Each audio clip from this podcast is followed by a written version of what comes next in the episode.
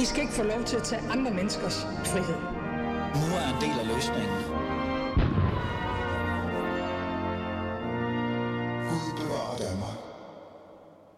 Her til formiddag er en 24-årig kvinde fundet død i en bil i vandet ved Jollevej i Amager Strandpark. Københavns politi har anholdt kvindens kæreste. Københavns politi kalder sagen mistænkelig, men siger også, at det er for tidligt at gå i detaljer omkring sagens omstændigheder. Velkommen til. Du lytter til Alis Fæderland, som altid. Mit navn er Ali Amin Ali, og i dag vil jeg blive ved med at holde fast i det her emne. Et emne, som øh, i bund og grund i virkeligheden ikke rigtig er inden for mit sfære, men alligevel så er det jo fædrelandet.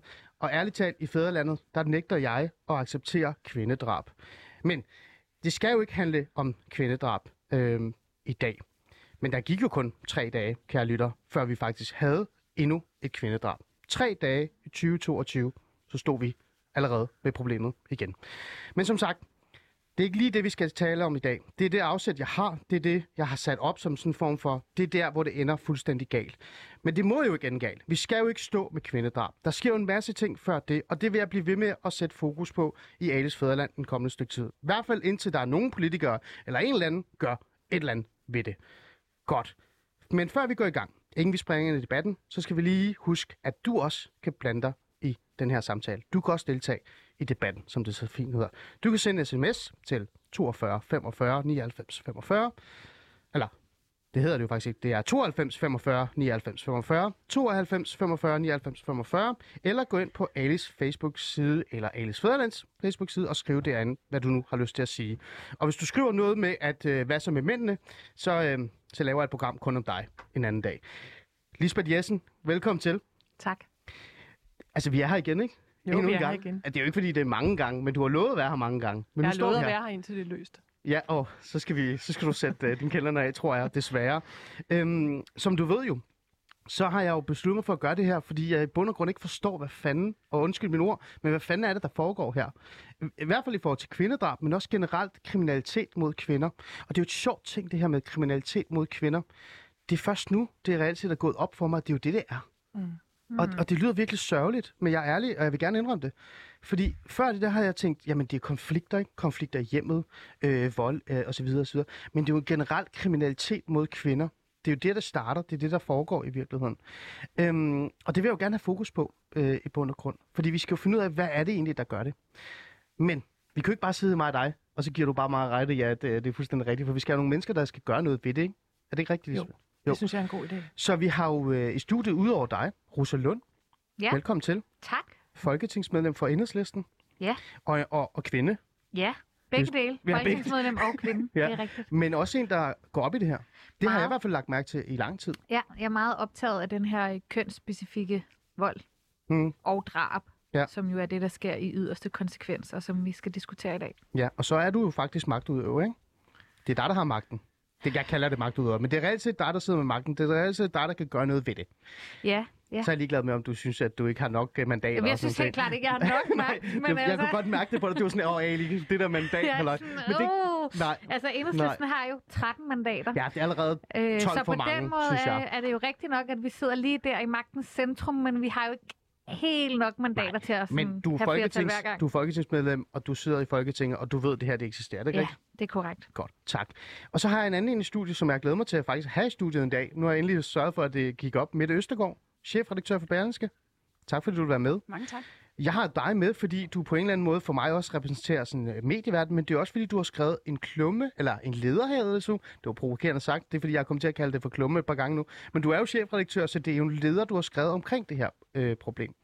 Og det er den, jeg gerne vil til afsætte i i dag. Fordi som jeg sagde før, at ja, jeg kalder det for et program om kvindedrab. Men Lisbeth, som du har lært mig, og du har fortalt mig, det ved jeg også godt inden jo, at der er jo ikke nogen mand, der vågner op, og så slår en, en kvinde ihjel i morgen.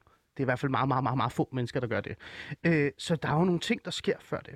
Du har skrevet i din øh, leder med overskriften, vores døtre og unge kvindelige venner rammes dagligt, men for få råber op. Prøv at fortælle lidt, øh, hvorfor du skrev den, og hvad den handler om. Jamen, det kom så faktisk af, at øh, jeg så en øh, dokumentar på Discovery Plus, og det, og det var ikke sexisme bag skærmen, som jeg ellers også tror, mange af os har set. Mm. Men øh, en anden dokumentar, som øh, handler om øh, kvinder, som bliver øh, overfaldet, voldtaget, øh, særligt i det offentlige rum. Og det er, altså, det er selvfølgelig noget, der kan ske, når man er på vej hjem fra byen en lørdag nat, men det er simpelthen også øh, folk, der fortæller om, hvordan de bliver passet op i en park ved højlysdag og bliver forfulgt helt hjem i deres opgang af mænd, som de aldrig har mødt før. Øhm, og, øhm, og jeg begyndte at kigge lidt på øh, tallene, som jeg synes var ekstremt skræmmende. Øh, hvis man øh, kigger øh, sådan i snit over et år, så er der måske omkring 12.000 kvinder, som er udsat for øh, enten for øh, vold eller voldtægtsforsøg. Det er altså omkring 30 kvinder hver evig eneste dag. Og, øh, og det slog mig, at problemet måske næsten er blevet normaliseret i en grad, så vi holdt op med at tale om det. Mm. Og jeg måtte også ærligt indrømme, at da jeg skulle skrive den leder, så har vi det jo normalt sådan i medieverdenen, at vi skriver om ting, som, som har en eller anden aktualitetskrog. Ja. Og jeg sad lige og overvejede, hvad, hvad er aktualitetskrogen lige nu? Jeg skrev den her lige inden jul, og der var ikke der er jo ikke lige et, et kvindedrab, som fyldte, som det faktisk gør i de her dage. Øhm, men, men jeg blev også enig med mig selv om, at det sådan set var ligegyldigt, fordi det, at det er blevet sådan en stille for, forbrydelse, gør det jo ikke til en mindre grum forbrydelse. Mm. Og jeg synes, vi har brug for at tale om, at øh, kvinder skal kunne være trygge og frie, om end de er i deres private hjem, eller de øh, går i det rum, som er offentligt og som er vores allesammens. Øh, og det synes jeg, at vi alle sammen har en forpligtelse til, og derfor øh, endte jeg så med at, at sætte fokus på det. Mette, nu spørger jeg måske om noget personligt, men jeg synes faktisk, det er meget relevant i forhold til det her. Har du selv oplevet, at for eksempel på vej hjem og, og på en eller anden måde følt dig utryg, eller været i et relation eller et forhold, eller, eller andet, som har gjort? Øh, nej, det har jeg faktisk heldigvis ikke. Men jeg tror, at jeg har gjort, ligesom jeg tror nærmest alle andre kvinder har gjort, jeg har også skiftet fortov. Jeg har også gået med nøglerne mellem fingrene.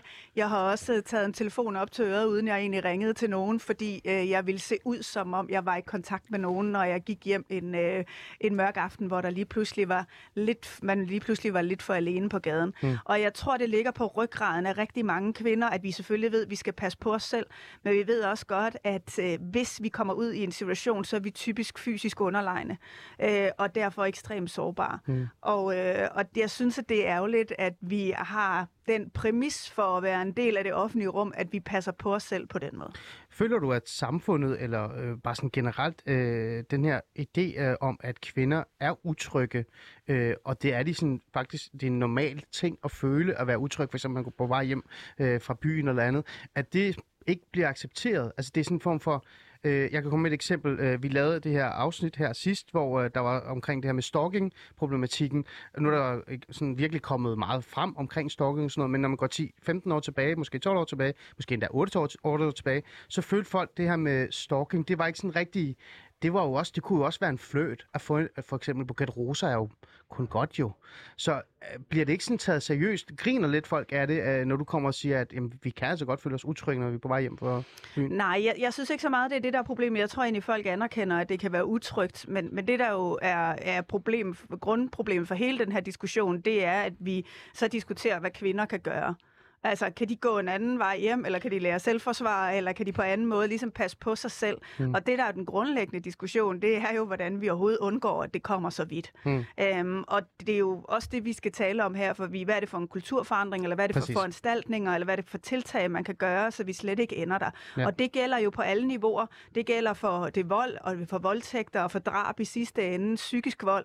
Øh, der er jo noget, der leder op til, at man ender i meget voldsomme mm. situationer. Og, øh, og det er lidt og nu skal det her slet ikke handle om MeToo, men, men det er lidt noget af den samme diskussion, hvor før har det været offeret, der skulle bære rigtig meget skyld mm. og skam, øh, hvor vi bliver nødt til at flytte det over og se, hvad kan vi gøre for at forebygge og undgå, at de her gerningsmænd overhovedet opstår. Øh, fordi det er der, der må også ligge et ansvar. Mm. Øh, og det synes jeg også er centralt for den her mm. diskussion. Rosa Lund, øh, føler du dig utryg, når du går hjem øh, om natten? Ikke altid men jeg kan fuldstændig genkende de ting, som Mette siger. Altså, man går med nøglerne i hånden, man har telefonen lige ved lommen, og øh, jeg kan huske, da jeg var yngre, der lærte jeg, at, øh, jeg ved ikke, hvad det hedder, men, for jeg kan ikke vise det i radioen, men altså ligesom sådan svangen Nu er du på vej. på en stilethæl. Ah, Den passer okay. med en knæskal. Hold da op. Så det vil sige, hvis man bliver udsat for noget, så skal man tage sin høje hæl og ligesom få den placeret på, altså sådan helt skørt, hvem fanden fortæller en 15-årig pige det? Men der var jo nogen, der havde synes, det var nødvendigt at fortælle mig. Øh, det satte sig i hvert fald fast. Jeg har aldrig praktiseret det, vil, jeg- vil Nej, jeg nej, så nej, nej, lige nej. sige. Men, men det er jo igen det her med, at vi er opdraget med, at vi skal passe på os selv. Mm. Det, det, det ligger sådan helt indlejret, og vi kan har alle sammen lært nogle forskellige tricks til ting, man kan gøre. Skifte fortov eller Mm. åbenbart bruge sine sko. Men mm. det her med nøglerne i hånden, som jo også blev et symbol på grund af de ting, som, som skete i England. Ja, øh, især det der med nøgler i den hånd, det er jo noget, jeg, jeg øh, fik lært en gang af en kvinde. Altså, der har faktisk fortalt mig, at hvis du nogensinde ender i en eller anden situation, så kan du bare putte øh, nøglerne i sådan nøglebunden i dine fingre, og så kan du slå med den Præcis, stik. mellem knorrene. Ja, og jeg er også lidt, wow, okay, hvorfor ved du det? Men, men, men sådan var det. Men jeg som, øh, som mand øh, ved jo godt det her. Det er jo noget, jeg altid har vidst. Jeg har jo fortalt det til min lille søster, til min kæreste og tidligere kærester. Sådan lidt, hey, når du er på vej hjem fra byen, så bare ring, hvis der er nogen, der opfører sig dumt eller et eller andet. Det er okay. Og husk nu, hvis du kan se nogle mænd stå i et hjørne, så gå en anden vej og sådan noget. Men, men det mærkelige er, kigger jeg på dig, Lisbeth, fordi det er, jo, øh, det er jo den her snak, vi skal have, som vi lige også løfter op nu herfra. Mm. Det er sådan lidt, hvorfor er det, at jeg som mand i så lang tid ikke har, sådan, har forstået, Altså, det har jeg jo. Men jeg, det er ikke sådan, jeg har ikke realiseret, at det her det er faktisk et kæmpe problem. Øh, jeg har jo bare hoppet ind i bølgen og sagt, men det er rigtigt, lad være med at gå der, nøglebund er en god idé, øh, og, og så videre og så videre. Er det fordi, øh, som jeg spurgte øh, med Øsgaard, det her med, at det er, bare, det er bare sådan, det er. Samfundet har accepteret, at kvinder er, øh, er et eller andet sted øh, helt okay. Det, det her, det kan ske for dem, og så er det deres eget ansvar at forsvare sig. Nej, men jeg tror, det er så indlejret i hele vores samfundsstruktur. Det er ikke kun mænd, der ikke forstår det. Det er jo også kvinder, der ikke forstår mm. det. Øh, og når man debatterer det her, så bliver det jo meget åbenlyst, at øh, man starter med at rette pistolen mod den, det er gået ud over, og spørge, hvad hun kunne have gjort anderledes. Og øh, det er jo noget af det, som jeg tænker, at debatten jo også omkring MeToo har været med til at tage hul på. At mm. mange flere har fået øje på, at det her, det er altså ikke et kvindeproblem. Det er noget, der rammer kvinder, og som er et samfundsproblem. Og Mm. det er der jo meget stor forskel på, og derfor kræver det selvfølgelig også en helt anden handling. Og noget af det, som, altså når vi har holdt konferencer sådan historisk, også i Danner Regi, hvor vi har sat fokus på et eller andet emne, og måske sammen med Rosa eller nogle andre gode mennesker, så, øh, så er det jo 98 kvinder, der møder op øh, Ja. inde i salen, og tre mænd. De er meget modige, ikke? Så jeg tænker jo, at noget af det, vi skal have vendt, det er jo den samtale, hvor vi skal have inkluderet hele samfundet i debatten. Mm. Fordi det er altså ikke kvinders ansvar, at kvinder bliver udsat for overgreb, men det er så indlejret forestillingen om den kvinde, der bør tage, særlige, tage et særligt ansvar. Hun skal være mere ærbar. Mm. Altså hele sådan vores historiske forståelse af kvinden er jo noget, der kommer på spil her. Og det tror jeg, vi er ved at bløde op på i de her år. Og den samtale har vi startet og skal også fortsætte, fordi der er jo en meget lige linje mellem det her med at blive udsat for nogle magtstrukturer i det offentlige rum, til at blive udsat for magt i sin egen øh, i sin egen privatsfære, hvor man bliver udsat for kontrol, øh, altså kontrol eller vold derhjemme, mm. og så ultimativt der, hvor at øh, man bliver slået ihjel, fordi man vælger at forlade den, der har udsat en for kontrollen og volden. Der er en mm. meget lige linje. Man, man må ikke tro, det ikke hænger sammen, for det gør det jo. Og derfor adresserer det selvfølgelig også de mænd, som ikke behandler kvinder ligeværdigt, og det er selvfølgelig også der, vi skal sætte ind. Mm. Men jeg bliver nysgerrig i forhold til noget så, fordi jeg synes jo, at den her samtale allerede er super interessant. Jeg kan jo godt, jeg kan rigtig godt lide din leder øh, med det. det. Den er meget vigtig. Rosa, jeg kender jo godt dit øh, øh, altså sådan passion for det her. Det er jo Mm. nærmest forfærdeligt at sige passion, men det er jo noget, du brænder for at gøre Ja. noget.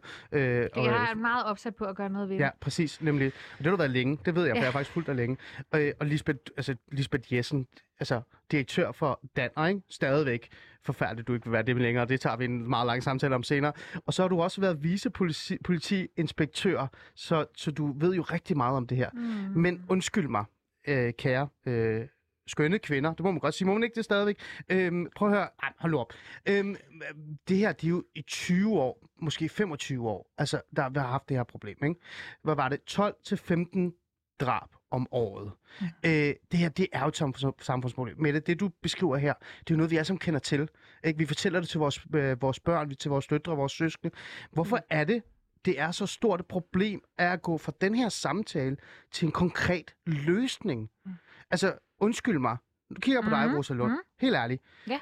det tog meget kort tid, før vi havde bandepakker. Vi Ja, kastede hovedet på hinanden, ikke? Vi lavede visitationszoner, og jeg ved ikke hvad og sådan noget. Det her, det er altså drab på kvinder. Det er vold mod kvinder. Det er voldtægt. Det er kvinder, der ikke føler sig trygge. Det er jo reelt set et problem, vi alle sammen kender til. Hvorfor? Hvorfor er det så svært at gå for den her samtale, som vi har, som er så vigtig til noget pragmatisk og noget løsningsorienteret? Jamen altså, hvis jeg vidste, har jeg nærmest lyst til at sige. øh, fordi det er jo helt rigtigt, hvis man sammenligner med andre... Øh, det lyder også mærkeligt at tale om andre drab. For jeg synes, bande er et rigtig godt eksempel. Jeg tror, der er rigtig mange, der tænker, at det, der fylder mest i drabstatistikkerne, det er banderelateret drab. Fordi det er det, der fylder mest i pressen.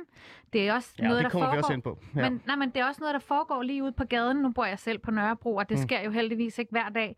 Men når det sker, så sker det tit i det kvarter, jeg bor i. Et partnerdrab kan også sagtens ske i det kvarter, jeg bor i.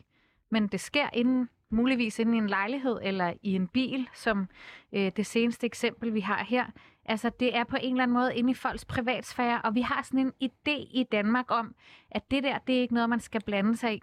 Vi ser jo det samme, når, når det altså, drejer sig om simpel vold mod kvinder, som jo også er vanvittigt alvorligt. Der er der også mange, som er sådan, de kan måske høre, det foregår inde hos naboen, men de ringer ikke til nogen. De går heller ikke ind og banker på døren, fordi det, det er jo folks privatsag. Øh, og det er bare ikke en privatsag. Det er et samfundsproblem, præcis som, som Lisbeth siger. Men, Og jeg tror, det kan være en af årsagerne til, at, Ja. at, at der Ja. ikke er svært ikke er Ja. så mange på Christiansborg, der interesserer sig Ja. for det. Altså Mette, øhm, øh, det her med, at det er en privat sag, mm. altså det der, det, det, der, det sker noget øh, i hjemmet, ja. men det sker også udenfor, for det har vi jo lige snakket om, utryghed og sådan nogle ting. Øhm, er det måske der, hvor kernen er? Det er sådan det der med, at vi skal ikke blande os i, hvad der sker mellem mand og kvinde, eller derhjemme, eller et parforhold og sådan noget, fordi det er noget, som er sådan privat anlæg. Jamen, jeg, jeg tror, det er en, en enorm stor del af, af forklaringen, mm, okay. øh, fordi øh, der er jo sådan noget, jamen, hvad der sker inden for husets fire vægge, det blander man sig ikke i.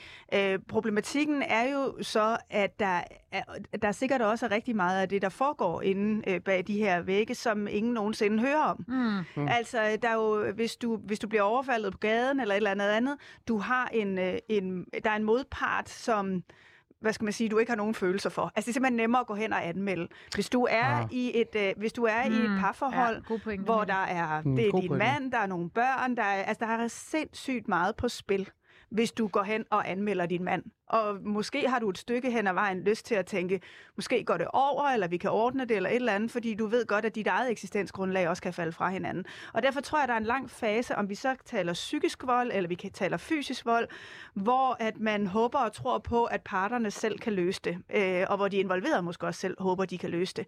Og derfor bliver det ikke et problem, vi så ofte diskuterer. Vi diskuterer det først, når det bliver ekstremt gralt. Mm. Altså når det er drab, eller det er voldtægter, eller det er meget mm. alvorlig vold. Der hvor det helt, altså, og der undskyld, kommer det det galt, frem ikke? i virkeligheden. offentligheden på en anden vis. Der, man Ja. må også sige, selvom de her tal ser vilde ud, så er der jo et enormt mørketal.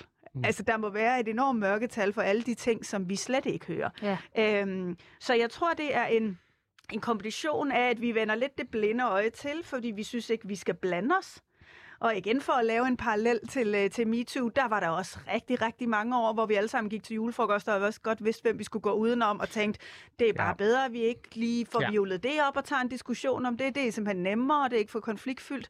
Og, og det tror jeg er lidt den samme tendens, vi er inde i her. Mm. Det der med at ture og tage det op og kigge på det og diskutere og sige, det, det er virkelig ikke i orden. Mm. Øh, og i nogle tilfælde er det jo direkte kriminelt. Ja. Øh, det, det, det er jo det skal vi jo selvfølgelig. Mm. Øh, men det kan også være øh, det her med, at det for nogle politikere om, altså næsten er en uoverskuelig opgave. Altså, jeg ved godt... Hvordan, hvordan uoverskueligt? Jamen forstået på den måde, at vi nærmest har normaliseret problemet, når vi ser de her tal. Ja. Altså, det var jo tal, vi aldrig ville acceptere, når det, hvis det for eksempel var bandekriminalitet, som Nej, du det er jo nævner præcis tidligere. det. Altså, vi ville Øhm, gå men der- amok. Ja, Altså. og, øh, og, og derfor er der sådan en underlig øh, stiltigende accept af, at det her er sådan et grundproblem i samfundet, som vi så åbenbart synes er for vanskeligt at tage fat om. Ja, Rosa? Ja, det tror jeg er rigtigt, øh, at det er uoverskueligt. Og jeg kom til at tænke på den gang, vi kriminaliserede psykisk vold. Ja. Det gjorde vi i Ja. 2018. Søren Pape fra Konservative var justitsminister, og vi synes jo, det var en kæmpe sejr i enhedslisten. Og så kan jeg huske, at øh, jeg, er på, jeg er på Christiansborg, jeg er retsordfører, så jeg er selvfølgelig med til lovbehandlingen. Og det vrimler med journalister udenfor, og det er dejligt, og jeg er bare klar til at sige, hvad enhedslisten mener. Og jeg er den eneste, der vil udtale mig. Altså, der, selvom alle partier støtter mm. lovforslaget, så er der ikke nogen af de andre retsordfører, som vil gå ud og snakke om det her, fordi at det blev sådan lidt, tror jeg, Øhm, grunden til, at de ikke ville, var, at det blev jo sådan lidt latterligt gjort. Sådan, Nå, så kan jeg anmelde min kone for psykisk vold, fordi hun skælder mig ud for ikke at have taget opvasken. øhm, Hvem Og når man kender det? til eksempler på psykisk vold, så ved man jo, at det, Det er kan være ja. enormt altså, Det krænkende og nedværdigende Det og er traumatiserende. Det er Altså, jeg, jeg er jo selv socialrådgiver, så jeg har faktisk siddet med nogle af de her sager, hvor kvinderne er kommet til mig, hvor, hvor det var sådan, altså det var vildt at høre på, men der var også nogle mænd. Det vil jeg gerne lige sige højt til alle dem, der lytter med. Men hvorfor var det, man gjorde grin med det? Jamen, altså, Hvorfor tror du? Jeg Altså- tror, at man gjorde grin med det, fordi det netop var uoverskueligt, og fordi man gik ind og kriminaliserede et nyt område. Og det skal man altid være påpasselig med, og det, der skal altid gå et grundigt arbejde forud. Men det havde det også gjort for det her lovforslag, og vi havde faktisk rejst den her diskussion mange gange, både i Enhedslisten, men sådan set også i, i, i SF. Øh, Så, så det var jo noget, vi havde diskuteret på Christiansborg. Der var gået et grundigt øh, stykke arbejde forud i Justitsministeriet, og derfor var det så underligt. Men det er jo ligesom, når vi kigger på samtykkeloven for eksempel, som alle partier jo endte med at stemme for første gang, vi stillede det forslag. Ja. Øh, De andre kiggede på Ja. os, som om vi var fuldstændig skøre oven i bøtten, ikke? Jo, altså jeg blev jo svinet til som borgerlig, fordi jeg synes, det var en god idé. Ja. Fordi hvad fanden havde jeg gang i? Og det var jo noget feministisk øh, et eller andet. Sådan, "Ej, ej, undskyld mig, er I mærkelige? Altså det, det, det samtykke. Nå, men det var Det- men bare det for var at det, jeg sige, at jeg mødt, tror, det er rigtigt det her med, at, at opgaven kan være for uoverskuelig stor, og det er den ene ting. Og så tror jeg også, at der, der, altså, der er nogen, der kan blive bange for, når man, hvis vi går ind og kigger på, øh, nu skal vi have en bedre indsats mod partnerdrab, hvad så med alle de andre drab? Ja. ja, ja men partnerdrab er bare en ret stor del af vores drabstatistikker, så det er jo en, en kedelig Ja. tendens. Lisbeth? Det er jo i virkeligheden den største enkeltstående drabstype i de sidste 25 år. Præcis.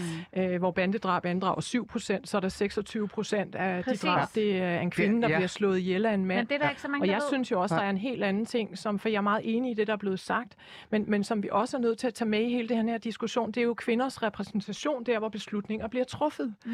Altså, så længe at det har været mænd, der har bestemt, hvad det vigtige var, for eksempel i politiets indsats, hvis jeg må gribe tilbage i mit eget gamle system, så har Gerne, der ja. været en meget ulig repræsentation af dem, der bestemte, hvad det vigtige var. Og så blev det de store, potente forbrydelser, som man satte ind over for. Selvfølgelig også, fordi der var noget borgertryk om, at det var det, man skulle gøre. Men de her mere, du kaldte det stille forbrydelser, og det er et meget godt ord, det har jeg også selv brugt nogle gange. Altså det, der sker inden for hjemmets fire vægge. Det kom til at lide en krank skæbne, hvor der i virkeligheden, jo når man gik op på en politistation og havde været udsat for det, så, så var man meget mere end heldig og en dygtig forhandler, hvis man scorede en anmeldelse. Så det her med, at man i virkeligheden underkendte, at det her var en forbrydelse. Man opfattede det mere som en form for et socialt problem, hvor Mm. der var noget dysfunktionelt i det her parforhold, og der var nogen, der de kunne nok ikke finde ud af det, og der var husspektakler, og det var familietragedier, hvis det så endte med et drab, og Ja, han, han var kommet til det. familietragedier, ja. Og, og det er jo det her med, at dels tilhører narrativet jo altid den, der overlever, så det er jo dem, der for at få strafnedsættelse bestemmer, hvad der er, er historien om det her Mm. drab. Men... Hvis ikke, at man bruger tid på at finde tilbage i, hvad var det, der gik forud. For det er jo en meget vigtig ting. Og jeg er helt enig i, at det er et kompliceret område, og det er ikke noget quick fix på det. Men det er jo der, hvor jeg tror, at vi kan gøre den aller, allerstørste forskel. Og for at vi kan gøre den allerstørste forskel, så skal der også på meget højt niveau både både i det politiske niveau, Mm. mm. men jo også i de myndigheder, der skal Ja. ja. udføre opgaverne, skal jo bestemme sig for, at man dels vil opspore det her langt tidligere, man vil sætte ind over for det. Jeg sagde til dig, inden vi startede her, SEPO-chefen, der stiller sig op og siger, at det er en af de største forbrydelser, der Mm. er mod vores samfund, det er drab og vold mod kvinder. Mm. Så, så det der med, at vi også har nogle betydningsfulde personer, der stiller sig ud og siger, det kan jeg Ja. godt se nu.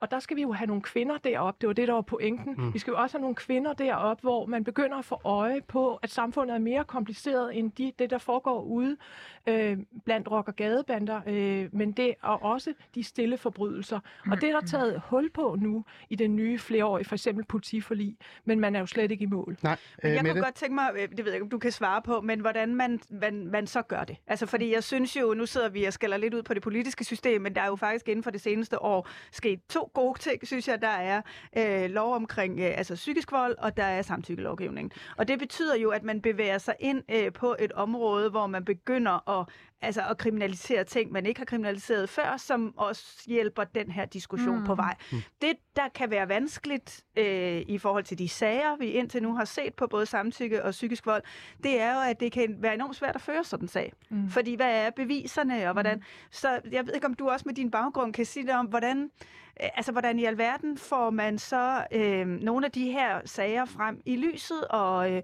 og har en, en dokumentation, og at, at der falder øh, domme, som, at, som sætter en tydelig grænse for, hvad der er i orden og hvad der ikke er i orden.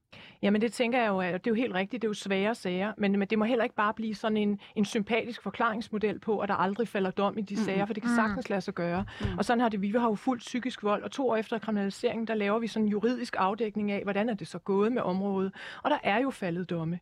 Og der er jo et meget tæt samarbejde, og det synes jeg er noget af det, som er blevet godt, for ud over de to ting, du nævner, så er faktisk det, det fireårige politiforlig næsten feministisk, forstået på Det er den måde. desværre kun treårigt. Ja. Ja. Det er desværre nu kun begynder jeg at blive bange ikke? igen. Goddammit. Nu, jeg ved godt, du altid bliver lidt utryg her. Det er der, du skal have sådan en hovedpinepille og noget cola. Nej, jeg skal Øh, bare lytte. Jeg skal bare lytte. Men, men, men, men der er jo taget hånd om, at man faktisk vil styrke præcis de områder, hvor forbrydelser rammer kvinder i uforholdsmæssig grad. Og der er man på vej, og det er også en vigtig landevinding i de her år.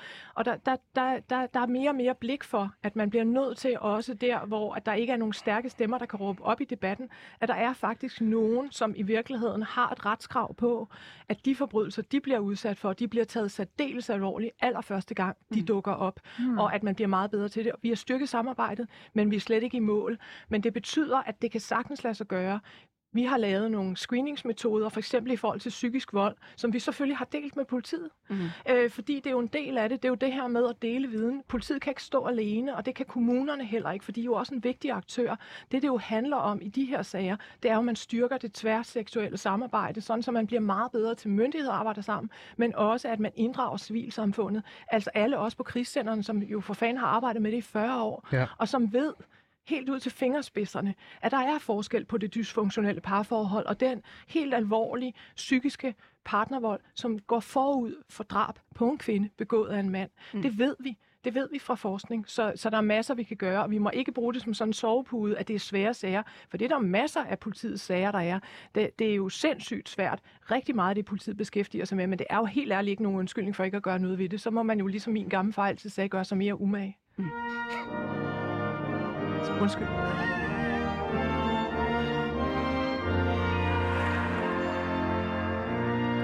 Man, man skal aldrig sige undskyld i fædrelandet. Det er helt okay. Fordi når man er så passioneret, så er det fordi, man holder af fædrelandet. Det, det er det, jeg altid plejer at sige. Nå, vi er jo nået til halvdelen af programmet, så lad os lige øh, opsummere, hvad det, er, hvad det overhovedet er, der sker, kære lyttere. Fordi at det, det er jo, der sker jo noget godt i virkeligheden. Øh, jeg hedder som altid Ali Minali, og det du gør, det er, at du lytter til Alis Fædreland. Og i dag, der har vi øh, sat fokus på, jeg har i hvert fald valgt at sætte fokus på det her øh, som jeg fra nu af altid vil kalde kriminalitet rettet mod kvinder, som jeg mener er et kæmpe problem i fædrelandet. Med mig har jeg Mette Østegård, chefredaktør på Berlinske. Tak fordi du vil være med i dag. Selv tak. Lisbeth Jessen, direktør for Danner, og Rosa Lund, retsordfører for Enhedslisten. Og, og Rosa, vi taler om det her kriminalitet rettet mod kvinder. Vi har talt om øh, Mette Østegårds øh, rigtig fine leder, som har den her øh, hvad hedder det, overskrift, hvor støtre og unge kvindelige venner rammes dagligt, men for få råber op, øh, som selvfølgelig er i Berlingske, man kan finde. Men vi har også løftet den lidt op, fordi jeg netop er nysgerrig i, altså, hvorfor er det, der ikke sker mm. noget? Men du skal selvfølgelig lige have lov, fordi du tog fingeren op, da der blev holdt den her meget fine, lange øh, forklaring på, hvad man kunne gøre, som jeg håber, alle skrev ned, alt hvad der blev sagt her. Øh, Rosa, hvad var det, du ville øh, indskyde der? Jeg skrev da i hvert fald ned, at enhedslistens første politiforlig er feministisk. øhm, Okay, men Hvad hedder det? Det er jeg meget stolt af. Men det, jeg vil sige, øh, udover at jeg er enig i de ting, som du siger, Lisbeth, så tror jeg også, at rigtig meget af det her, også for at forsøge at svare lidt på dit spørgsmål, øh, med det, jeg tror rigtig meget af problemet her er, at man ser det som en kvindeting. Og ikke som et samfundsproblem. Ja, det er og et det var på en, og det er nemlig et det er det samfundsproblem. Og det, jeg tror, det var noget af det, der lykkedes med MeToo-debatten, mm. med samtykke-debatten, med debatten om psykisk vold, og mm. vi har også lidt kriminaliseret stalking. Så der Præcis. Er jo ved at ske noget her, og det er fordi, man begynder at tale om de her ting som samfundsproblemer, og det er vi simpelthen også nødt til at gøre, både med partnervold og særligt med partnerdrab. Og så her kommer vi ind i den her løsningsorienterede, social rådgiveragtige tænkende Ale igen. Øhm, Mette Østergaard. Du er jo chefredaktør for, for Berlinske. Øh, du er dobbeltchef for mig nærmest, uden at jeg kan sige det, men det er du på en måde. Ej, men det Jamen, er jeg ikke rigtig chef for dig, faktisk. Og, jeg, hallo, semi-agtigt, jeg skriver jo klummer for, jeg skriver jo Ja, klummer jo, for Berlinske. jo, jo, Så du kunne jo godt gå ned til Jo, Per jo. Collion, som er debatredaktør, og så sige, at ham der Ali, ikke? Det, det er noget værre noget, han skriver. Stryg ham. Øh, stryg ham. Nej, det må du ikke gøre. Men, men Mette Østgaard, du er øh, chefredaktør. Øhm, og det her med at sætte fokus på det, og reelt set sørge for, at det her det bliver et samfundsproblem, mm. det er jo noget, medierne kan gøre noget ved. Mm. Og da jeg skulle øh, lave det her program i dag, som jeg faktisk har glædet mig til, fordi jeg især var inspireret meget af din leder, så sad jeg sådan øh, sammen med Josefine og googlede lidt rundt, øh, altså sådan lydbider fra, fra øh, hvad hedder det, hvad kan vi sige, nyheder eller andet, omkring ja. det her emne. Jeg kunne ikke finde noget. Det var, det var nærmest umuligt. Heller ikke sådan øh, små clips fra et eller, andet, et eller andet. Det var alle sammen enten kvindedrab eller voldtægt, der var gået galt. Mm. Ikke? Der er jo ikke rigtig fokus på det her. Så har medierne ikke også et ansvar Altså at sætte det her på dagsordenen, ligesom de gør, hvis der er en eller anden, der bliver stukket ned, eller bandedrab og så videre, og så videre. Fordi det, det her, det er jo drab på kvinder, altså, men også andet, der kommer før. Jo. Jamen, det synes jeg da er et, sted, hvor man øh, selvkritisk må se på, hvordan vi griber den her dagsorden an. Øh, fordi nu talte vi tidligere om, om der er sådan en normalisering af emnet, øh, og, øh, og det er der jo desværre også i mediebilledet. Hmm. Nogle gange er det jo sådan, at når, man, når noget sker sådan løbende med nu kalder jeg det små begivenheder, det er virkelig ikke for at negligere nej, indholdet. Øh, men så, øh, så bliver det sådan en normalitet, som ikke stikker ud på en måde, så tænker nu skal vi gøre noget mm. øh, og beskrive det her. Øhm, men det gik jo også op for mig, må jeg indrømme, at da jeg satte mig til at dykke ned i statistikkerne om, hvor udbredt et problem det var, øh, så er det jo et enormt stort samfundsproblem. Det det, Øhm, ja. og, og det øh, giver alt mulig grund til at beskrive det, både i forhold til de øh, kvinder, som er udsat for det, hvad man kan gøre ved det, hvad der sker i det politiske system. Så det synes jeg, da er en opgave, som vi ikke har løst til fulde endnu. Mm. Det vil jeg gerne sige. Så er der den, hvis jeg bare skal prøve at komme med en anden grad af forklaring, Meget gerne, det kan vi godt øhm, så er der jo det, at hvis vi for eksempel taler om en bandekrig, eller vi taler om narkohandel, eller så er det, øh, så er det fortløbende problemstillinger med ofte den samme personkreds.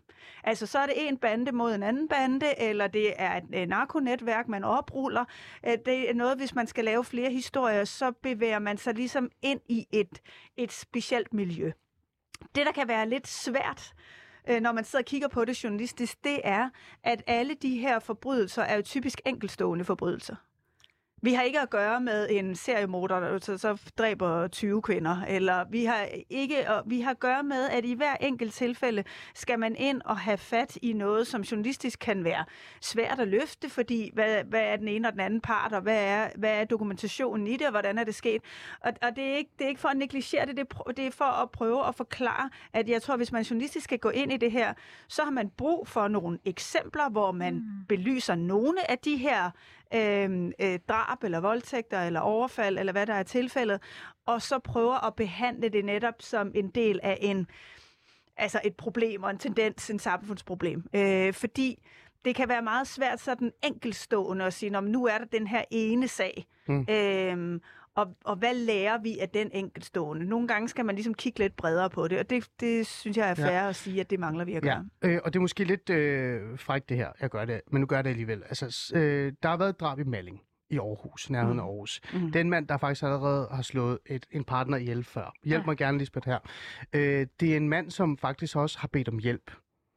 Og, og fået at vide, at øh, af egen det var det ikke rigtigt sådan, Lisbeth? Jo, at, øh, han havde en psykolog. Ja, han er skulle psykolog. til. Så kunne han gå til psykologen. Han endte med at slå sin, øh, sin kone ihjel igen. Der har du faktisk en perfekt cocktail. Jeg er virkelig ked af at sige det, men du har en perfekt cocktail, fordi det er en mand, der beder om hjælp, får ikke hjælpen. Mm. Samfundsproblemet. Mm. Vi ikke tager det seriøst. En mand, der har gjort det før, mønster, og nu gør han det igen. Forfærdeligt. Sådan nogle sager kunne man jo godt, jeg ved godt, det er sådan en enkeltstående ting, men den blev jo ikke taget op. Den blev jo ikke gjort til en stor ting. Nej. Ikke kun af, med Berlinske, men af nogen overhovedet. Mm. Det var sådan en, en enkelt ting i, øh, hvad hedder det, i Stiften i Aarhus, ikke, som er sådan en lokal avis, og Jyllandsposten Aarhus, og så kom den lidt op. Det var det, der skete. Et andet, der var, øh, drab på en, øh, en, øh, hvad hedder det, en kvinde, øh, det var den 17-årige, jeg tror, han var 16-17 år på det der tidspunkt. Øh, det var så hans, øh, altså hendes egen øh, hvad hedder det, søn, der slog hende ihjel. Det er et form for muligvis ærestrap. Det er ikke sikkert endnu. Der er stadig, sagen kører stadigvæk. Øh, det bliver anket og videre muligvis. Men, men det blev heller ikke dækket. Det er jo en voldsom ting. Altså, og den blev kaldt som en af de største sager. Så man kunne jo tage fat i de her store sager. Og så kritisk på en eller anden måde vikle dem ud og sige, ved du hvad, det starter jo et sted. Det er jo et samfundsproblem. 12-15 drab. Er det fordi, at, at når man går ind, og jeg ved godt, det er igen meget frækt, er det fordi, når man går hen til ens mandlige chef, så siger de, jamen det ved jeg ikke, hvor det, det er måske noget andet. Er der noget i det også? Og det, det tror jeg trods alt, at vi efterhånden er ved at være ude over. Det, det håber jeg. Men jeg vil ikke, jeg vil ikke sidde og, og forsvare, hvad skal man sige, en manglende dækning, fordi jeg synes, at det er, det er rigtigt, at det er et samfundsproblem, og jeg synes, at de eksempler, du nævner, er også nogen, man oplagt journalistisk sagtens kunne gå ind i. Øh, det, der mangler, det er jo, at vi beslutter os for at gøre det. Og jeg synes, at det er rigtig godt, det, det du nu har besluttet dig for her, at sige, nu tager vi ligesom en programrække, og så sætter vi øh, fokus på det, indtil der er nogen, der lytter. Øh, også fordi der er så mange forskellige aspekter af det. Ja. Øhm, og, øhm, og det er ikke noget, man bare lige øh, sådan koger ned i en hård nyhed, og så er vi videre dagen efter. Det er jo et problem, som kræver en sådan mere tilbundsgående øhm, øh, Mm. tilgang. Mm. Øhm, og, og så tror jeg virkelig, at, at det, der ofte er nøglen til at få øjne, øh, folk til at spære øjnene op, det, øh, det må vi jo være ærlige at sige, det er jo, når vi får... Øh, når vi dykker ned i nogle af de konkrete eksempler. Mm. Når vi kan se, at der, som det eksempel, du nævner øh, fra Malling, hvor der faktisk har været et råb om hjælp, og det ikke er blevet hørt. Mm. Altså der, hvor, vi, hvor det virkelig går ondt i maven, og vi godt kan se, at der er simpelthen også et system, der ikke er sin Mm. opgave voksen. Du, øh, Altså, jeg, jeg, jeg sad bare og tænkte på, at øh, fordi det, det, det forstår jeg godt, og jeg forstår godt det der med nyhedskroner og sådan noget. Men, øh, men jeg bliver også sådan lidt trist, fordi jeg tænker, hvis det er det, det hele står og falder på, at, øh, at, at, at der skal være de her mobile detaljer øh, forbundet med den her sag, for at vi synes, det er interessant, det er et dobbeltdrab, eller det er måske et æresdrab, eller noget andet, så er der jo alle de sager, der går under radar, mm. som vedrører øh, en kvinde, der bliver stukket eller kvalt øh, derhjemme af sin mand. Mm. Han bliver anholdt, han tilstår, han bliver dømt for det. Han mm. har øh, retten til at fortælle historien nu. Jeg synes jo, at noget af det pressen kunne, det var jo at, at være med til at give den ret også til den, det er gået ud over.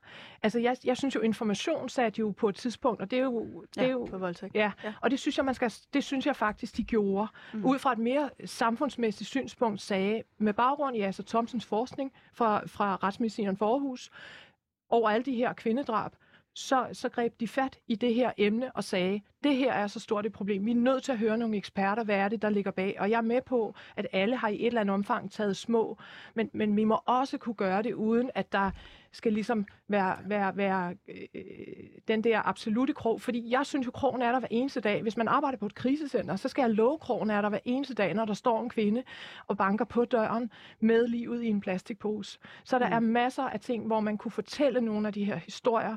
Også om det mere stille drab, som får en lille notits på side et eller andet. Fordi der ligger jo nogle historier, nogle ringe i vandet for hele den her familie, som jeg synes, der kræver at blive fortalt. Du Men må jeg tror ikke, det er jo ikke fordi, at historierne ikke øh, bliver fortalt. Jeg er med på, at der er mange, der ikke bliver fortalt. Men nu havde vi den 24-årige kvinde, som øh, blev kørt i vandet ude ved Amager ja. øh, øh, for et par dage siden. Ja. Øh, vi havde sidste år øh, præsten op i Nordsjælland, som øh, vi hørte meget om.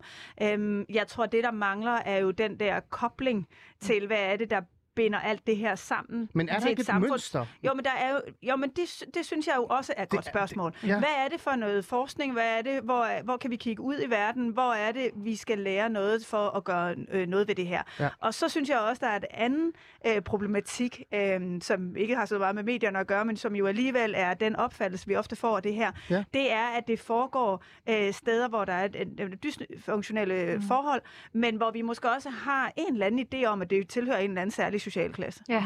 Øh, og, og der tror jeg, hvis man igen kigger ned i, øh, i øh, tallene, så kan man jo se, at det her foregår i alle, Alle samfundslag. ja, præcis. og det foregår i Præcis. mange kernefamilier, ja. hvor der bor børn hjemme, og hvor overfladen er fin, og hvor man tænker, at alt fungerer. Mm. Og, og det der med, at vi får det ind, hvor at det ikke bare er noget, der kan rubriceres som et socialt problem, mm. men det faktisk er noget, som overgår øh, kolleger eller venner, eller noget af det, vi øh, størstedelen af befolkningen er i berøring af, mm. så tror jeg også, at det vil have en større bevågenhed. Rosa? To ting. Det ene er øh, i forhold til det her med forskningen. Vi skal faktisk bare til Norge, hvor man sætter rigtig mange penge af til at forske i det her område. Det gør man ikke i Danmark. Vi har øh, Asser, som er blevet nævnt øh, flere gange, og som jeg er så meget på fornavn med, at jeg faktisk har glemt, hvad han hedder til efternavn. Det var da egentlig lidt pinligt. Men han er en Danmarks førende forsker, vil jeg sige, på det her område. Der er også andre forskere, som har berørt det en lille smule, men vi sætter ikke ret mange penge af til det øh, i forskningsmæssigt. Og det gør jo også, at vores vidensgrundlag ikke er så stort, som det for eksempel er i Norge, hvor det virkelig er en prioritet. Så det var den ene ting. Den anden ting er det her med at give en stemme til offrene. I, Ja. i, I situationen, som vi taler om her, partnerdrab, der er offeret jo dødt. Mm. Og det er jo skrækkeligt. Men det offer har jo nogle pårørende, og deres historie er meget vigtigere end drabsmandens historie. Mm. Drabsmandens historie er også vigtig, fordi den kan hjælpe os med at forebygge. Men jeg kom bare til at tænke på, at det er selvfølgelig også, fordi hun er min gode veninde. Men altså på Radio Loud, der havde man jo faktisk en podcast, som hed. Offrene, som Sandy Vest lavede, som jo selv er, altså Sandy Vestes øh, søster blev Mm. slået ihjel Mm. mm. i et partnerdrab. Nå, men det er bare for at sige, at de historier er også vigtige at få fortalt på en ordentlig måde.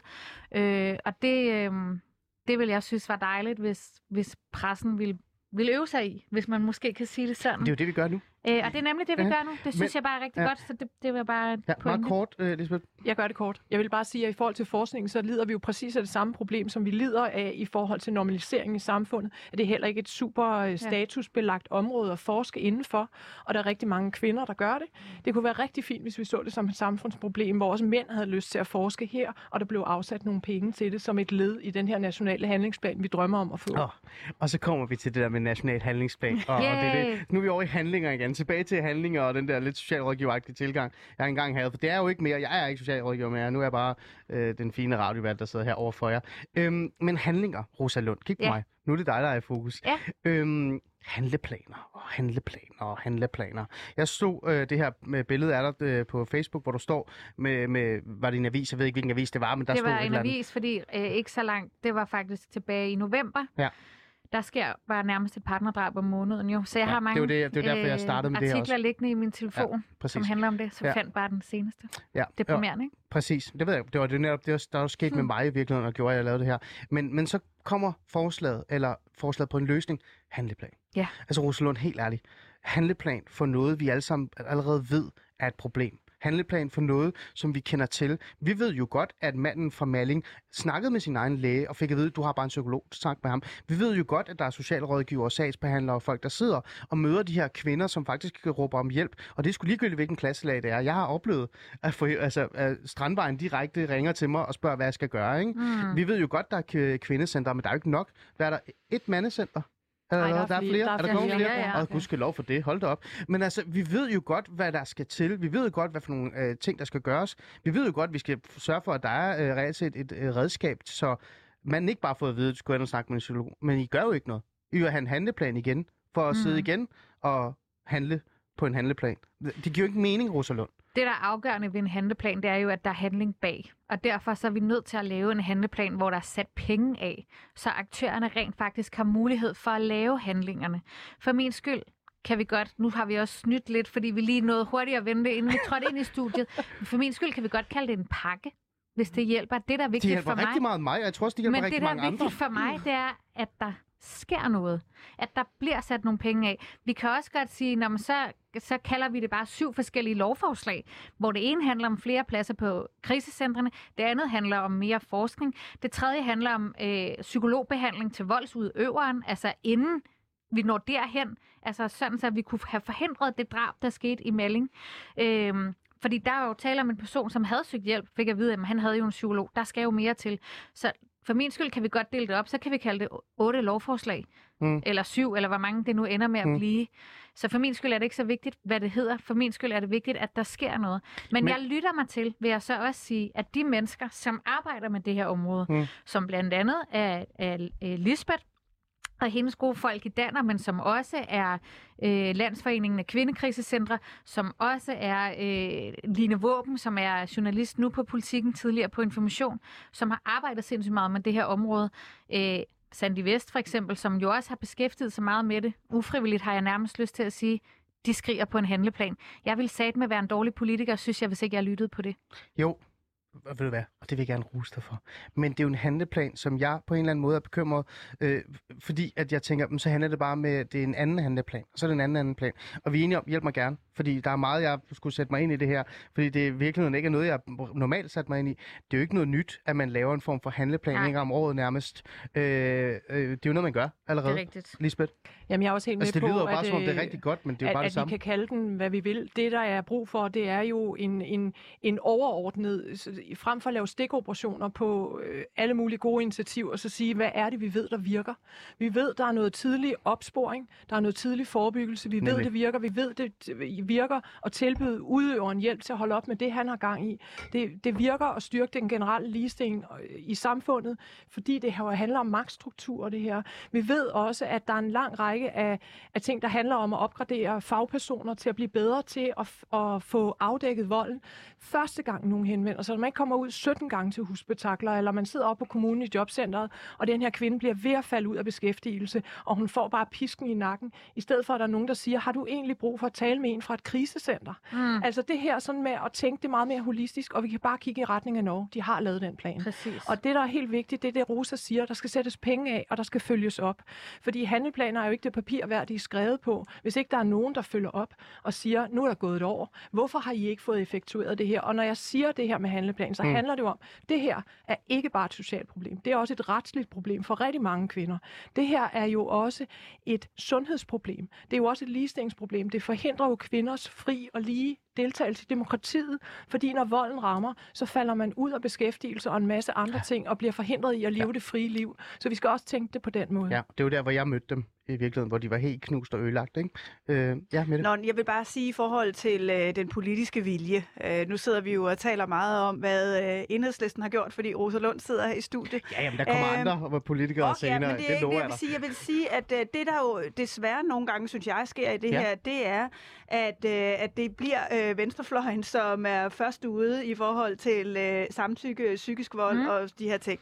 Og jeg vil da gerne nu repræsentere, jeg er jo også en borgerlig avis, øhm, og jeg forstår faktisk ikke, hvorfor borgerlige politikere, som normalt går op i øh, lov og orden, øh, som går op i ordentlighed, Ja. som går op i øh, retssikkerhed, øhm, ikke har en interesse i at, øhm, at prioritere og profilere øh, et sådan emne mere. Altså, øh, som Lisbeth også lige var inde på tidligere, øh, så partnerdrab, jeg, jeg fandt nogle øh, tal fra mellem 12 og 17, det er hver fjerde drab herhjemme, som, som er Ja. partnerdrab. Præcis. Øhm, så hvis man går ind for lov og orden, og man går ind for øh, ordentlighed, øh, også øh, bag øh, husets fire vægge, Ja. øh, så synes jeg, det er en oplagt problematik at tage fat i, også selvom man ikke øh, tilhører venstrefløjen. Ja, øh, grunden til, at jeg sådan er lidt også efter ven- venstrefløjen, jeg, jeg er fuldstændig enig med dig med dig, og tak fordi du lige kom med den, det, den, det er lige før, jeg klipper det ud og bare bliver ved med at spille det for mig selv, hvis det er, jeg ikke... Det inspirerede også mig til, at det Ja. første, jeg gør på mandag, det er at ringe til Britt Bager, som er retsordfører for konservative. Vi har faktisk Spørg, prøvet, at- vi ikke skal lave noget sammen. vi har prøvet her. at komme i kontakt med Britt Brea øh, i forhold til at være med i dag. Hun havde ikke tid.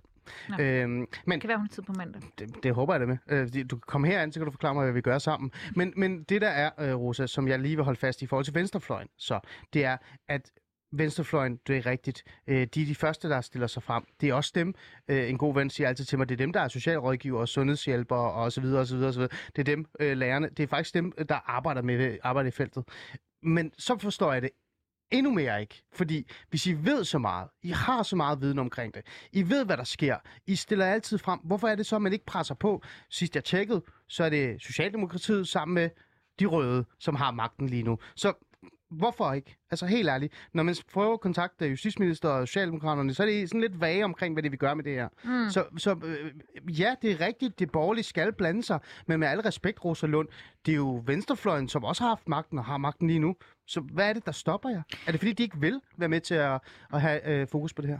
Jamen, du har fuldstændig ret. Jeg tror, øh, jeg er den sidste, der forsvarer Socialdemokraternes politik og ståsted. Jeg har også tit svært ved at forstå, hvorfor de gør, som de gør. Men jeg tænker også SF og de andre, det er en Men- allieret, kan man jo nærmest men- kalde det, ikke? Det, jeg vil sige med det, er, at det er jo faktisk kun halvandet år siden, at vi faktisk fik Socialdemokratiet med på, sammen med SF, Radikale Venstre. Jeg kan ikke huske, om Alternativet, eller om Fri Grønne var oprettet der, men Fri Grønne og Alternativet, kan vi måske sige, for at være dækket ind. Der fik vi sådan set alle partier med på en fælles tekst i Folketinget om, at der skulle ske noget med det her. Da vi så skulle forhandle politiforlidet, Ja, så hvor det. lykkedes at få de her specialenheder. Der lykkedes det ikke at få en indsats mod partnerdrab med. Og det er, selvfølgelig, det er jeg selvfølgelig rigtig ærgerlig over. Men den, det politiforlig er en kæmpe Men hvad aftale. er grunden? Jeg vil gerne vide, Og hvad grunden er. Jamen, Prøv- du må fortæl jo mig grunden. spørge dem, som ikke bragte det til bordet. Fordi vi bragte det til bordet, SF bragte det til bordet. Så det er jo svært for mig at stå på mål for, hvorfor de andre ikke er enige med enhedslisten. Det kan altså... jeg Altså- godt forstå. Men du må have en idé om, hvad er begrundelsen. Du må jo være gået op. Altså, hvis du brænder for det her, Rosa Lund, med al respekt, så kommer man også over og siger, undskyld mig, hvad, hvad har I gang i? Ja, hvad har I gang i? Ja, og det gør vi tit. Hvad er svaret? Det gør vi tit. Men hvad er svaret? Jamen, svaret er, øh, at det på en eller anden måde altid ryger ned af listen. Fordi der sker altid et eller andet, som er meget vigtigere. Så bliver vi indkaldt til en eller anden fortrolig orientering om politiets coronahåndtering, eller politiets bandehåndtering, eller politiets alt muligt andet, som også er sindssygt vigtigt. Men jeg tror simpelthen, for nogen ryger det ned af prioriteringslisten, men det er jo svært for mig at svare på, hvorfor andre partier prioriterer, som de prioriterer. Jeg vil også synes, det var dybt provokerende, hvis der sad en socialdemokrat her og Ja, udlagde enhedslistens tekster. Det her, det er fædrelandet, så, og vi er provokerende. Og jeg bliver bare nødt til at forstå, hvad det er, dynamikkerne er, som reelt set gør, at det ikke så ender i noget. Men Nu har jeg forstået det, tror jeg også vores lyttere har forstået. Så handler det jo i bund og grund igen om det der med tilbage til, at vi skal virkelig gøre meget ud af at fortælle alle, det her er et kæmpe samfundsproblem. Men vi Og- skal og det er måske være meget hårdt ud af at holde men- fokus, som du selv også har gjort nærmest til Ja. ja. dit nytårsforsæt, som jeg synes er dejligt. Ja, jamen det er jeg glad for. Tak fordi jeg tager altid øh, ros for øh, venstrefløjen, og så bliver jeg bange bagefter. Det er noget helt Jamen, det andet. kan jeg godt forstå. Øh, men, men det her fokus så, øh, så er vi jo tilbage til det. Altså 56 minutter, vi er tilbage til det her med, så er det jo fordi, vi skal gøre noget ud af at sætte mere fokus på det. Mm. Det er lige før, jeg tænker sådan, jamen øh, grund til, at vi har bandepakkerne, det var du også lidt inde på øh, med det, og i bund og grund også dig, Lisbeth. Grunden til, at vi har bandepakken, det er fordi, øh, fru Jensen og fru Hansen det bliver bange. Ikke? Og, Altså, altså, de kan mærke det, de kan se det, de mm. kender også til det. Det er lige før, det er et brand. Det er hårdt sagt, men det er jo ligesom, det er, altså, øh, bandeskyderi er jo nærmest et brand. Alle ved, hvad det handler om. Det er Ja. banditos, det er HA, det er nogle indvandrere dernede, osv. osv. Så måske er det vores ansvar at gøre det til et brand, og fortælle det her, det er et kæmpe problem. Er det, er det så der, vi, der den store løsning er? For ellers så kan vi ikke trække på øh, politikerne til at sætte det, det dagsorden op. Det tror jeg, det er. Og jeg tror også, at noget, der ville være rigtig godt, det var, hvis vi begyndte, hvis vi indførte, at der kom gerningspersonsundersøgelser.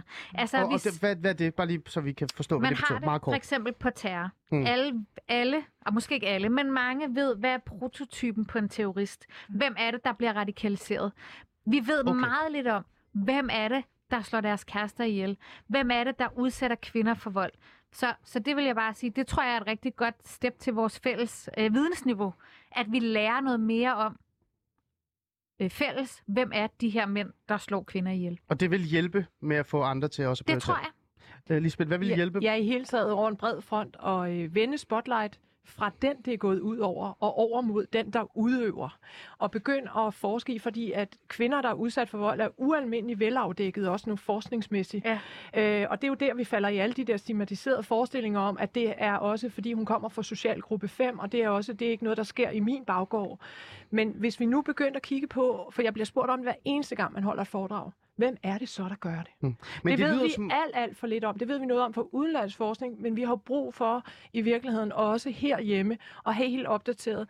Og så synes jeg, vi generelt set skal rette spotlight mod dem, der udøver, og afdække dem langt mere, for både at forebygge, men også for at sige, at det er der ansvaret ligger. Det lyder som om, det lyder i hvert fald også for mig om, at man også bliver mere konkret i samtalen omkring det, mm. i stedet for at holde det i et meget højt lag i forhold til alt muligt andet. Så det, det faktisk så gør det konkret, så man kan forstå, hvad mm. det er, der sker. Øh, med det, hvad med medierne? Har de et eller andet form for... Øh, kan I gøre noget? Kan man gøre noget ansvar? Altså, jeg prøver i hvert fald at gøre et eller andet her. Men... Ja, ja. Nå, men det synes jeg jo, at, at vi kom fint omkring, at der er, øh, der er absolut noget at gøre. Og når vi taler om ansvaret, så, så tror jeg også, at vi vil slutte med at sige, at der er jo et ansvar hos politikere, hos medier, hos forskere og, øh, og, og, og folk, der virkelig ved, hvad de har med at gøre her. Men der er faktisk også et ansvar for os, øh, fra os alle sammen som borgere, Hmm. øh, til når vi ser noget, når vi hører noget inde på den anden side af hækken, eller vi på en eller anden måde øh, tør at råbe op og, øh, og se, at der er noget inden for det, vi troede var privatlivets fred, som faktisk ikke er i orden. Mm. Det var, det, var, det var gode ord at slutte uh, dagens af på. Meget. Ja, men altså, så er vi jo også kommet i mål. Tak fordi I ville uh, hjælpe mig med at sætte fokus på det her uh, i virkeligheden, fordi det er jo reelt set et meget vigtigt emne. Mette Østergaard, chefredaktør for, for Berlingske, Rosa Lund, uh, medlem af, af Enhedslisten. Jeg får, helt, jeg får det helt dårligt at sige Enhedslisten nogle gange. Men, Det skal du ikke. nej, Ja. Get used to it. ja, og du er også retsordfører. Uh, Ja. Og uh, Lisbeth da- uh, Jessen, direktør for Danner. Vi er ikke færdige, uh, Lisbeth, du skal ind igen. Um, vi prøver, vi prøver alt, hvad jeg kan. Tak fordi I vil være med til at hjælpe mig med også at sætte nogle ord på det. Og vi bliver ved med at prøve at sætte fokus på kvindedrab, men reelt set kriminalitet mod kvinder. Så tak fordi I lyttede med. Kære lytter, en fornøjelse som altid.